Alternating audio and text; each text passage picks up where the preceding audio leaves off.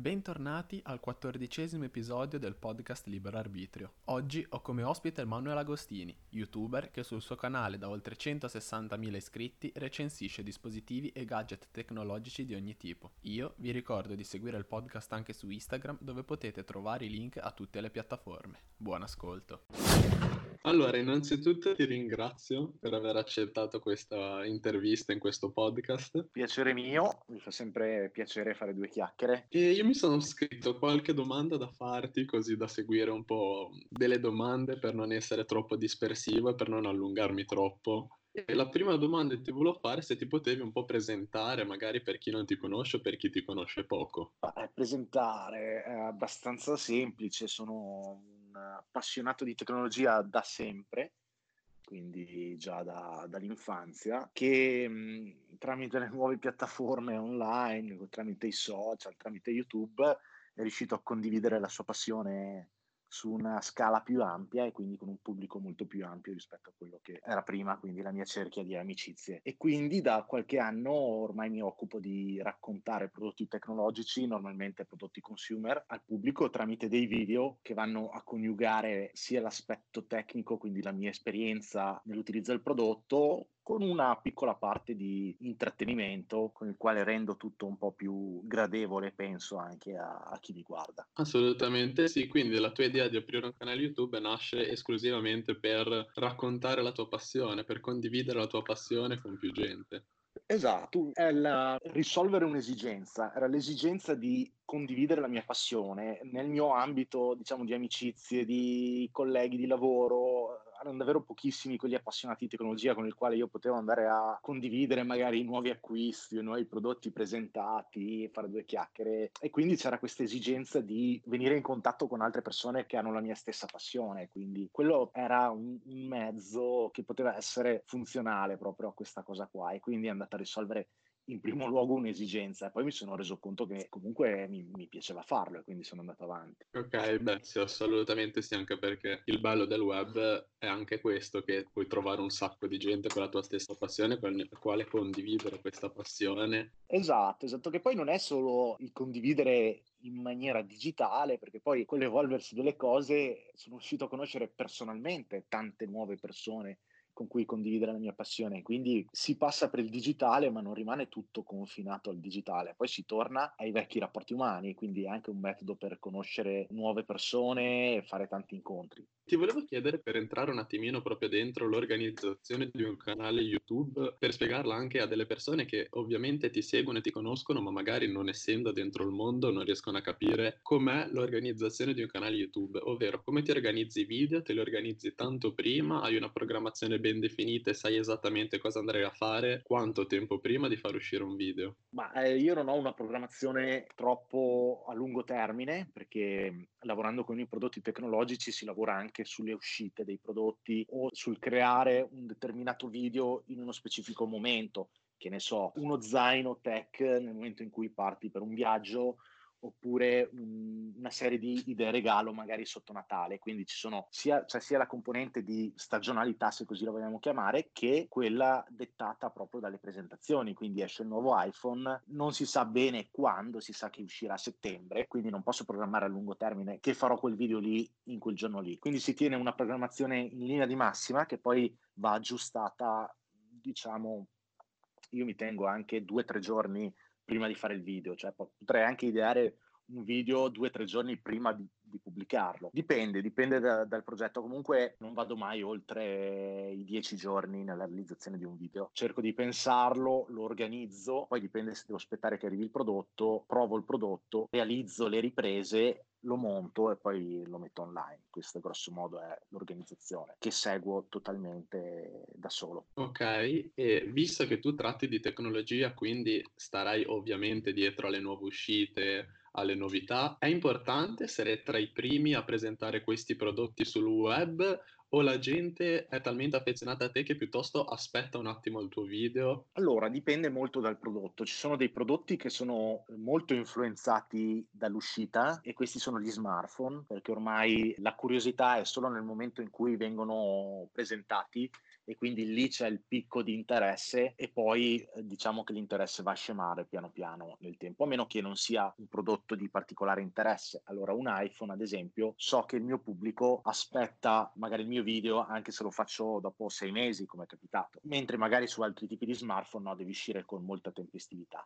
Poi ci sono tutta una serie di prodotti che invece non richiedono una, una grande tempestività, come possono essere, che ne so, un paio di auricolari o un robot aspirapolvere o comunque dei gadget che magari sono sul mercato da sei mesi, però sono poco conosciuti, non sono stati presentati e quindi può essere sempre interessante eh, realizzare un contenuto, un video. E giusto parlando di gadget, una cosa che mi piace molto del tuo canale è che tu tratti dei semplici gadget che a volte hanno dei prezzi veramente bassi, accessibili a quasi tutti quelli che ti seguono. Questa cosa nasce da una tua passione per questi accessori o perché tu vuoi consigliare a chi ti segue un qualcosa che non sia il solito telefono da 1000 euro, che ovviamente bisogna parlare anche di quello perché comunque è quello che fa il tuo canale, però come mai tu più di altri canali presenti anche questi prodotti di queste fasce così basse? Allora, io ti dico, personalmente eh, il mio interesse, la mia passione è sempre stata per i gadget uh, irragionevolmente costosi e quindi quello, quella è sempre la mia curiosità, però mi rendo conto che chi non ha eh, una malattia come ho io e pochi altri, effettivamente comprano dei gadget solo perché servono e quindi mi rendevo conto che c'era un pelo di, di vuoto da questo punto di vista, no? Ci sono tanti gadget su Amazon che costano 7, 8, 10, 15, 20 euro, che però vanno provati e quindi ho detto perché non provare questi gadget e poi parlarne, però non uno per uno chiaramente perché non sarebbe sostenibile realizzare un video su un gadget da 10 euro, magari metterli insieme e creare una selezione. Allora magari ne ordino, vado su Amazon, li cerco, mi diverto, magari ne ordino 7, 8, 9, 10 poi li provo e tra questi ne tiro fuori 5 o 6 che effettivamente sono degni di essere presentati e poi di essere acquistati. E mi diverto anche nel, nel farlo, devo, devo, essere onesto. Alle volte si trovano delle chicche che veramente non penseresti di trovare a, a 10 euro, eppure ti risolvono un problema che nessun gadget, nemmeno più costoso, era riuscito a risolverti. E quindi sì, eh, ho visto che piacciono, eh, piace a me farli e li faccio sempre volentieri.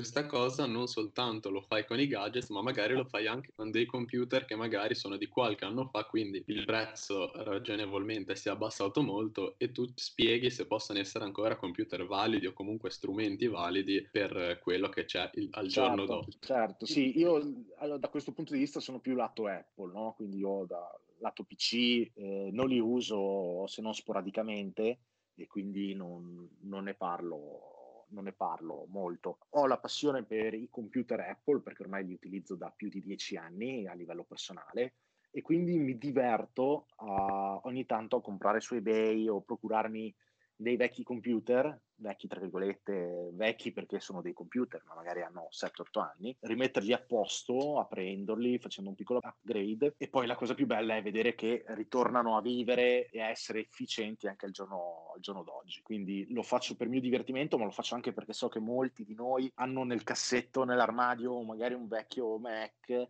che a suo tempo hanno pagato parecchi soldi e che adesso è un po' lento e prima di buttarlo o lasciarlo lì nel dimenticatoio ci sono delle soluzioni per utilizzarlo ancora un po' e, ed è una cosa che mi piace fare. E vedo che c'è tanto interesse anche da questo punto di vista proprio perché effettivamente è un'esigenza delle persone. Quindi perché buttare via qualcosa che funziona e sostituirla con un computer da 2000 euro quando magari uno, due anni, tre anni del, di un utilizzo leggero lo puoi ancora fare? Soprattutto visto che ti seguiranno tanti ragazzi ragazzi, senza ombra di dubbio saranno tanti ragazzi come hai detto te che avranno un computer in qualche cassetto che pensano di dover buttare e Chiaro. il risparmio economico in certi sì. casi è è davvero alto. Magari il vecchio portatile Mac del papà che non utilizza più perché lo utilizza per lavoro, ma può essere ancora valido per la scuola o per altri utilizzi. Del resto, questa è un po' anche la mia passione perché effettivamente il primo video che ho pubblicato e che poi mi ha dato l'idea di continuare a condividere la mia passione è proprio un intervento di upgrade ad un iMac.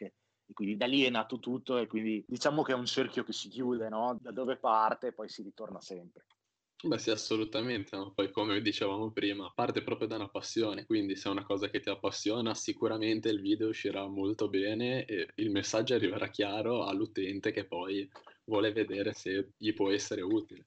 Esatto, esatto. Poco fa mi hai detto che preferisci i Mac, io sono d'accordo con te, di più ti sto parlando da un Mac. Come mai preferisci i Mac? Quali sono quelle cose che pensi che siano migliori su Mac piuttosto che in altri sistemi operativi o comunque computer? Ti dirò, eh, beh, io sono stato un utilizzatore di Windows un po' come tutti, fin da, da, quando esistevano, cioè io sono un classe 77, quindi ho vissuto i computer con sistema DOS e, eccetera, e poi tutta, tutto il discorso Windows. E quindi al tempo, ti parlo degli anni 90, mi piaceva anche assemblare il mio computer, chiaramente Windows, però eh, avevo sempre le stesse difficoltà col sistema operativo, gli aggiornamenti, i virus, all'improvviso il computer non funzionava più, dovevi formattare, finché un bel giorno ho detto voglio provare questa nuova, per me era nuova la piattaforma Macintosh, comunque il mondo Apple, e nel 2008 ho comprato un Mac mini e da lì mi si è aperto un mondo di facilità e di stabilità, cioè il computer lo accendevo, funzionava, faceva quello che dovevo fare, fine del discorso Ecco, quello è stato sempre poi il motivo principale per cui io sono rimasto nel, nel mondo Apple e comunque è cresciuta questa passione verso dei dispositivi che comunque oh, li tiri fuori dalla scatola, ok, li hai pagati cari, però li accendi, funzionano, funzionano sempre, ogni mattina si svegliano eh, senza problemi di formattazioni o di blocchi improvvisi e quello per me è un grandissimo valore aggiunto, soprattutto per chi poi con queste macchine ci deve lavorare. Se poi sei uno smanettone e ti piace farti computer da solo, allora quello è un altro discorso. Forse è proprio la peculiarità, qualsiasi strumento della Apple, che siano computer, telefoni, la cosa bella è che sono facili, che, che possono essere usati da chiunque. Eh, sono difficilissimi da entrare all'interno del telefono, quindi i problemi che possono uscire sono anche molto molto meno e come detto a te sì, sono, sono facili sono pronti all'uso. Eh. Il plug and play, no? tu lo tiri fuori dalla scatola, lo accendi e sei subito pronto a utilizzare il tuo dispositivo sempre e comunque e quindi questo è un valore aggiunto e poi, poi si può parlare dell'estetica, si può parlare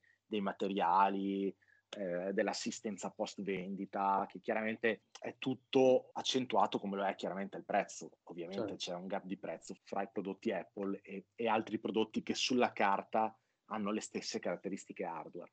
Assolutamente sì. Invece, come funziona il ricevere articoli, ovvero gli articoli che tu fai vedere nei video, li compri, li ricevi da aziende, come funziona? Se li ricevi dalle aziende, la comunicazione con le aziende? Ma eh, succede un po' di tutto. Ci sono dei prodotti che mm, io compro di tasca mia, può essere perché l'azienda non è disponibile a mandarli o, o non ha disponibilità proprio fisica e, e a me serve subito quel prodotto e quindi preferisco comprarlo o può essere perché eh, voglio avere una certa libertà eh, proprio di tempistica, quindi non devo aspettare la spedizione dell'azienda, eccetera. E quindi so che su Amazon lo compro, lo ricevo nel giro di un giorno ed è finita la questione. Poi ci sono molti altri prodotti che ricevo dalle aziende, dipende, ci sono, chiaramente c'è sempre una fase preliminare in cui può essere che io contatto l'azienda perché mi interessa un determinato prodotto, oppure l'azienda contatta me perché vuole propormi uno o più prodotti e allora a quel punto si decide insieme.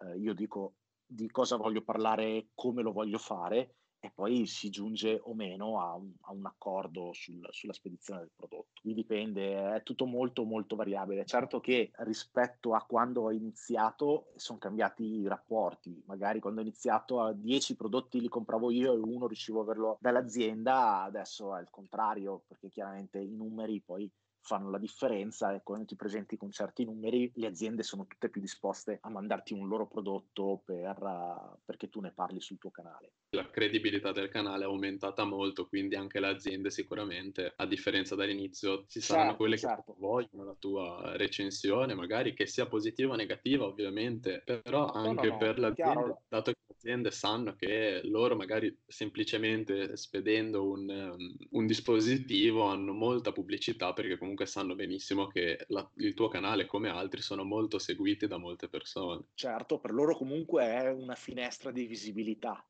Quindi alle volte eh, io addirittura i prodotti magari me li mandano e poi alla fine non ci faccio neanche un video, faccio solo il classico unboxing perché magari sono dei prodotti che io poi a una successiva valutazione utilizzandoli ritengo che non meritino un video dedicato comunque con altri prodotti. Comunque l'azienda si accontenta che venga mostrato in un video di unboxing perché comunque è una visibilità per loro praticamente a costo zero, quindi sì, ti mandano il prodotto, magari è un prodotto che costa anche 40 euro, quindi per loro effettivamente il costo è relativamente esiguo. Ok, sempre parlando di dispositivi, ti volevo fare delle domande un po' particolari, ovvero abbiamo visto come i cellulari sono diventati di uso comune quasi a tutta la popolazione, perché adesso al giorno d'oggi vedere una persona senza un dispositivo come un cellulare può quasi sembrare strano e molto raramente succede. Secondo te ci sarà un qualcosa di tecnologico che avrà la stessa potenza e che tutti avranno un giorno? Sicuramente è possibile. Eh, se sapessi cosa, allora sarei già sulla strada della ricchezza.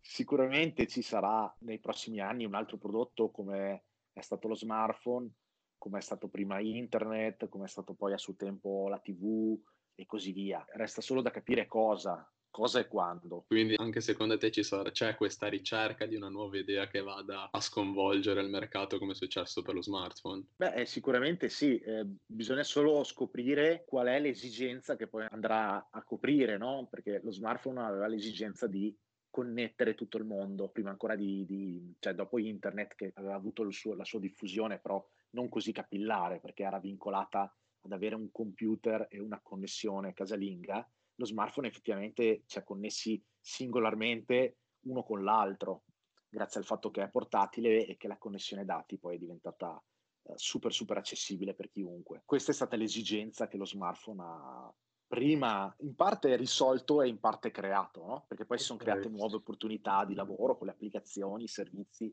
eccetera, eccetera, perché poi anche quello è il bello della tecnologia. In parte risolvono un'esigenza, in parte la creano, creano nuove esigenze che poi vanno risolte nel tempo. Bisogna capire quale sarà la prossima. Ok, ti volevo anche chiedere qual è il prodotto che ultimamente ti piace di più, se c'è un qualcosa di particolare. Ma eh, io ho sempre passione per i prodotti audio, per le cuffiette, per tutti quei prodotti lì, proprio una cosa che, che, che, ho sempre avuto. E al di là di quelli che effettivamente sul mio canale sono molto molto presenti, ultimamente mi sono appassionato al mondo dell'auto 2 o addirittura 3.0, quindi auto elettriche e ad alta tecnologia. E quindi questo è un mondo che mi sta incuriosendo parecchio e quando ho la possibilità di provare auto del genere, diciamo che il mio hype, la mia curiosità si alza molto di più che non con altri prodotti che, che sono più abituato ad utilizzare, come possono essere gli smartphone, eh, i tablet, eccetera, eccetera. Ok, sì, anche perché magari è un po' più una novità quella anche per te, proprio anche al di fuori del canale YouTube.